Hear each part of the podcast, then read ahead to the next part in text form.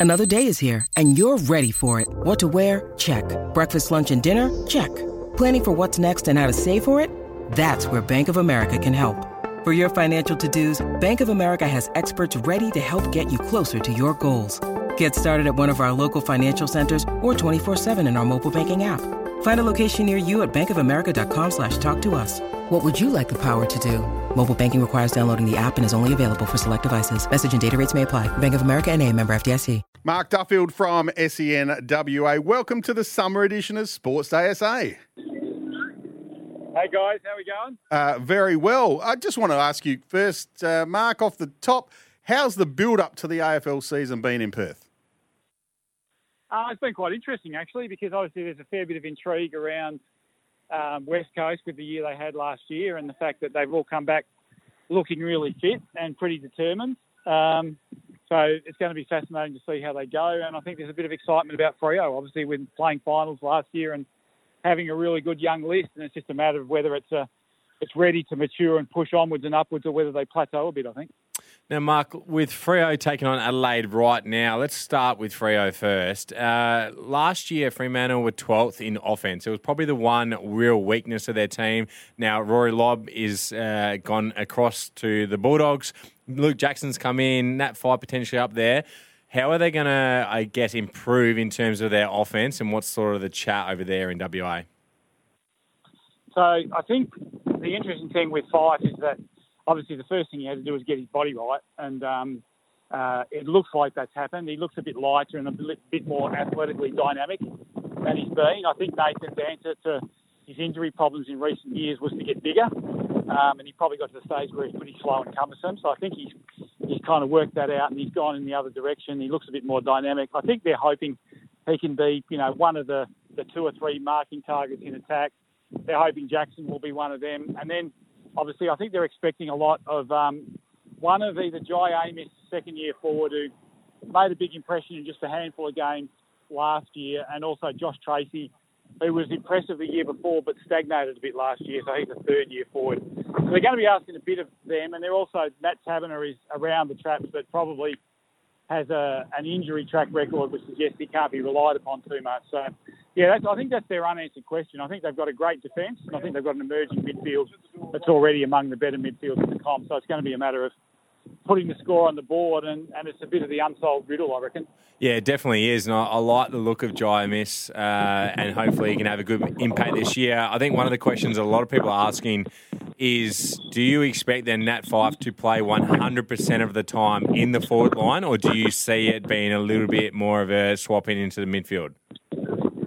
So I think in the past, Nathan has seen himself as a midfielder who will go forward when needed. I think he he now has come to the conclusion that he's a forward who will only go into the midfield when he's absolutely needed. So I would expect him to be nine times out of ten he'll be in the forward line, and then occasionally if they're getting absolutely beaten up in the midfield and need a big body in there, he might go in there for a short period of time to try and um, you know, correct that. But yeah, ostensibly he's a forward now. Right on cue, he has actually just kicked a goal as well for the Dockers at the back in the forward line. So uh, How's that for Nat Fyfe? Looking good. He does look a little bit more trimmed, as you've touched on, um, Mark, there as well. I want to ask you about uh, um, Alex Pearce being given the captaincy of Freo. A little bit of a surprise um, over here, but maybe not over there. No, I always thought I wrote a piece for Code Sports uh, about three weeks ago saying he was the guy. I mean, people think and because Alex has been around for a long time and had a few injuries, I think he's older than he is. He's 27, so he's really in the slot to be the captain in terms of age. And he's um, he did the job last year in 16 matches and did it. He didn't he, he didn't just do it well; he did it superbly. So you know, there, there's not really a question of whether he can do the job. The question would be whether he can stay out there given his injury track record. He had um, good durability last year. In previous years, not so much. But I guess you have to apply the the the theory that you know, as durable as Andy Brayshaw has been, he could still go out there in round one and break a leg. So um, you pick the best captain, I think, and you hope he stays fit. And I think they've got the structure right with having Andy Brayshaw and Caleb Serong as the two deputies. If if Alex Pearce were to go down, their best two young leaders would share the role, I would imagine, and one of the other leadership group would step into a, a vice captain role. So I think they've got that about right. So, Mark, last one on Freo before we move on to the Eagles. Under uh, Longmuir, they finished 12th, 11th, and 5th. So they're heading in the right direction. However, this year they have on paper got the toughest draw. So, do you see a potential um, regression from how they went last year? I see probably more likely a plateau because I just reckon it may be 12 months before they get their forward line potent enough to take them further up the ladder. Defensively, they're very sound. I think that will hold them in good stead against most teams, even the better teams. Um, the draw, we always say the draw looks like this, and then two months later it looks completely different. And it's not even about which good teams you play; it's about when you play them, isn't it? And how you're going yes. and how they're going at that time. So I think that stuff tends to unfold differently as the season goes on to how we anticipated at the start of the season. I'd be surprised if they didn't make the eight. I'd be surprised if they got further than the second week of finals. I think they're, they're in about that slot where they were last year. Carbon copy of last year. We're speaking with Mark Duffield from SENWA and Code Sports. Uh, let's switch our focus to the West Coast Eagles. There's a bit of talk around the West Coast that they're going okay at the minute. Everyone's going okay at the minute, but there is some, I guess, some positive signs coming out of the West Coast camp. Yeah, so it's almost impossible to diagnose how bad last year was. We know it was catastrophic, but how catastrophic? You know, like what? How much of it was about the state of their list, and how much of it was about the state of their health? I think that's that's the, that's the impossible thing to gauge. Um, and I think the other thing that you probably need to factor in before you get too pessimistic about them is, um, I think, um, as Kane Cornes has accused them of, I think they did drop the ball a bit with their fitness standards and that sort of thing. They they were able to get fit enough for a period of time, and they thought fit enough would be enough, as opposed to fit, as fit as you can be. And um, and a few of them, I think they slipped a bit. And when you see a few of them play, you'll struggle to recognise them because they're a lot slimmer and they're a lot lighter and they're moving a lot better. So um, I think there'd be that about them. I think they'll have better player availability. Um, I don't have them in my eight, um, but I don't have them in the bottom four either. And I think a lot of people are tipping them in the bottom four. I think they'll be somewhere, you know, in between those two groups, and I think they're capable of winning somewhere between seven and eleven games. I think. So, Mark, if they are to finish in the bottom eight, uh, my question is, whereabouts is the list at the moment? Is it a full rebuild? Is it a semi-rebuild? Now they've they've gone from the second oldest list last season to the ninth oldest list this season. So there's a clear directive there in terms of what they're trying to do with their list. But how do you see it in terms of uh, is it a complete rebuild? Not a complete rebuild, but I think it's a fairly significant transition, and I think that. Um, um, you know, when is a rebuild not a rebuild? I guess um, we can have all sorts of cute phrases about that as journalism. A rebuild by any name is is still a rebuild, you know, and sort of. So look, I see them. It's a significant transition for their list. Um, I think um, Shannon Hurn, this will be his last season. I'd imagine. I'd imagine Nic Naitanui, this will either be his last or second last season. I would imagine Luke Shuey, this will either be his last or second last season. They've got young talent coming through. So of the kids they drafted at the top end last year, uh, Reuben Ginbey and um, Elijah Hewitt, they both look like they can play. And the kid they picked up later in the draft, Noah Long, watch out for him if you get to watch the, the match practice tonight. He's he's pretty handy and pretty clever, so he might be a bit of a, a bonus pickup for them. And the other one that might be a bit of a bonus for them is Campbell Chesser. He was their first round draft pick last year. He's barely played footy in about three seasons, so he was you had the COVID year in 2020 when all the Victorian juniors barely got to play. You had 2021 when he was injured and he only played about five games, and then 2022 first practice match against um, against Fremantle, he got um, tipped up tunneled a little bit in a marking contest in about the first 10 minutes of the game, injured his foot and didn't play again for the year. So he's a guy that we were wondering about, and you know, how is he going to go and how much would the missed footy affect him? I watched him play last Friday, and I have to say, it's pretty impressive. So he might be one that might come along a little bit quicker than they thought. Um, that said, they still need to find a clear ruck alternative to Nic Naitanui. And you've got young Harry Barnett over from South Australia, who's just coming back from the rehab group at the moment. He'll be a little bit further down the track. The two guys that they'll be looking to to improve fairly markedly would be Bailey Williams and Callum Jamieson. Um, Ginbey looks like he'll play halfback in midfield um, and he looks you don't see many guys come in from the draft with his sort of physique and his sort of athletic capacity. Um, so I think there's young talent there. It's just that middle of the list talent that they really have a dart in, and it's a case of, you know how sometimes clubs finds players they didn't realise they had. I think they need to do that with two, three, or even four players at West Coast to really um, not avoid the full rebuild at the end of the year. Yeah, that's really interesting stuff. I was going to ask you about Campbell Chesser, and it's great that you answered that. And the hype there is real, which is good to hear. The the other one that's got a bit of hype at the moment, and it's his body that's let him down over the journey. But when he's on the park, he's as, he's one of the better players in the competition. Is Elliot Yeo? How is Elliot tracking, and how do you see his year in 2023?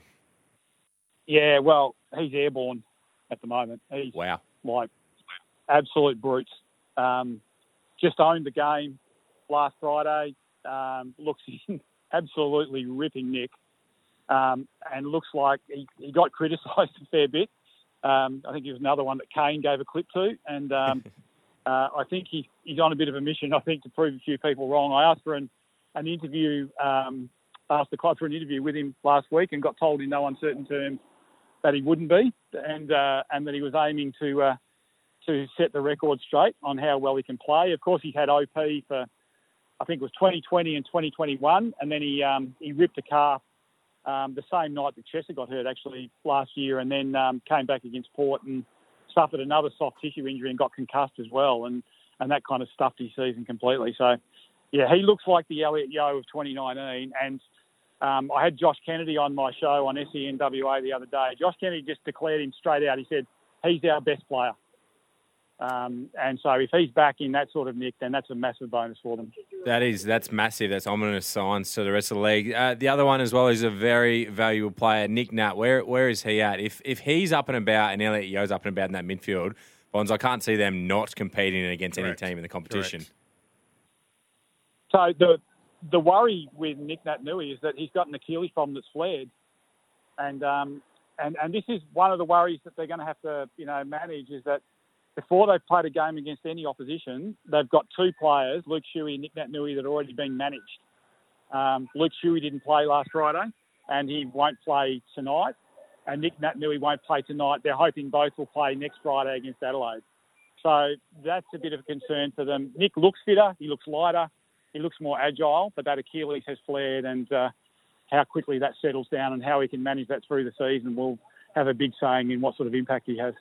Before we let you go, Mark, um, just with the, all that being said and, and a bit of a mini rebuild for West Coast here, if they have another bad year, perhaps they finish bottom four, will the pressure come for Adam Simpson? I think the pressure will come from their fans. Their fans are a very entitled group. They they believe they they should just you know start buying finals tickets in about mid February. So um, you know that's been the club's history. So yeah, I think there'll be pressure on. Having said that, um, Adam um, Trevor Nisbett, their CEO, has always believed in stable football clubs. And often, when you think a coach is under severe pressure at West Coast, he's about 12 months away from being under pressure where Trevor Nisbett is concerned. And, and Trevor Nisbett still exerts enormous influence over the West Coast board. He's almost like the football brain on that board. So I think that provided they can see some signs there, I think you'll probably be okay for going into next year but um, you wouldn't want them to um, you wouldn't want them to have one of those pretend bounce years where they get to about you know ten wins and then they slump again next year. I think that would be the real danger for Simo. Thanks for your time. Really appreciate it, mates, and keep up the good work over there in the West. Good on you guys. Great to talk to you. Yeah, it was. Thank you, Mark.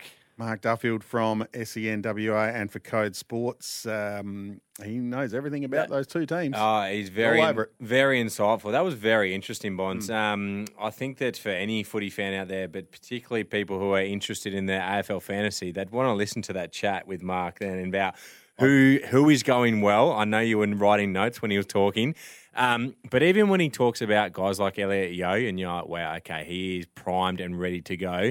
Uh, he's airborne was his word. Which airborne. Is, that that is um, that's huge praise. Now, really interesting, and the point he made there about Elliot Yeo is he had OP osteitis pubis, yes. and I I've dealt with that through my career, and other players have too, and you know that with that injury, it is debilitating because it is just always there. And so you'll be like, I can play, I can train through this, but I can't actually push off. I don't have the power. I don't have the strength. All of a sudden, I go into different games and training sessions and I feel ordinary. I'm lacking in so many areas and he would have played through that uh, at times over the past couple of seasons, and that's why he wouldn't have been the player we expected him to be. If that is gone and he is as fit as they are saying, he will be airborne and he will dominate the competition this year. Yeah, I, I wrote down uh, Yeo Fantasy. That's what I wrote down. Yes. so interesting uh, media ban though. uh, That he's he's shut himself off, like it's the self probably. Yeah, it is. It's a self-directive himself off? of I'm going to show them on the field. Yeah. Uh, rather than talk in the media, I love it to be honest. It's um, it shows where his mindset's at, and it's that real killer mindset, that mindset of I'm going, I've got a point to prove, and I'm going to show you.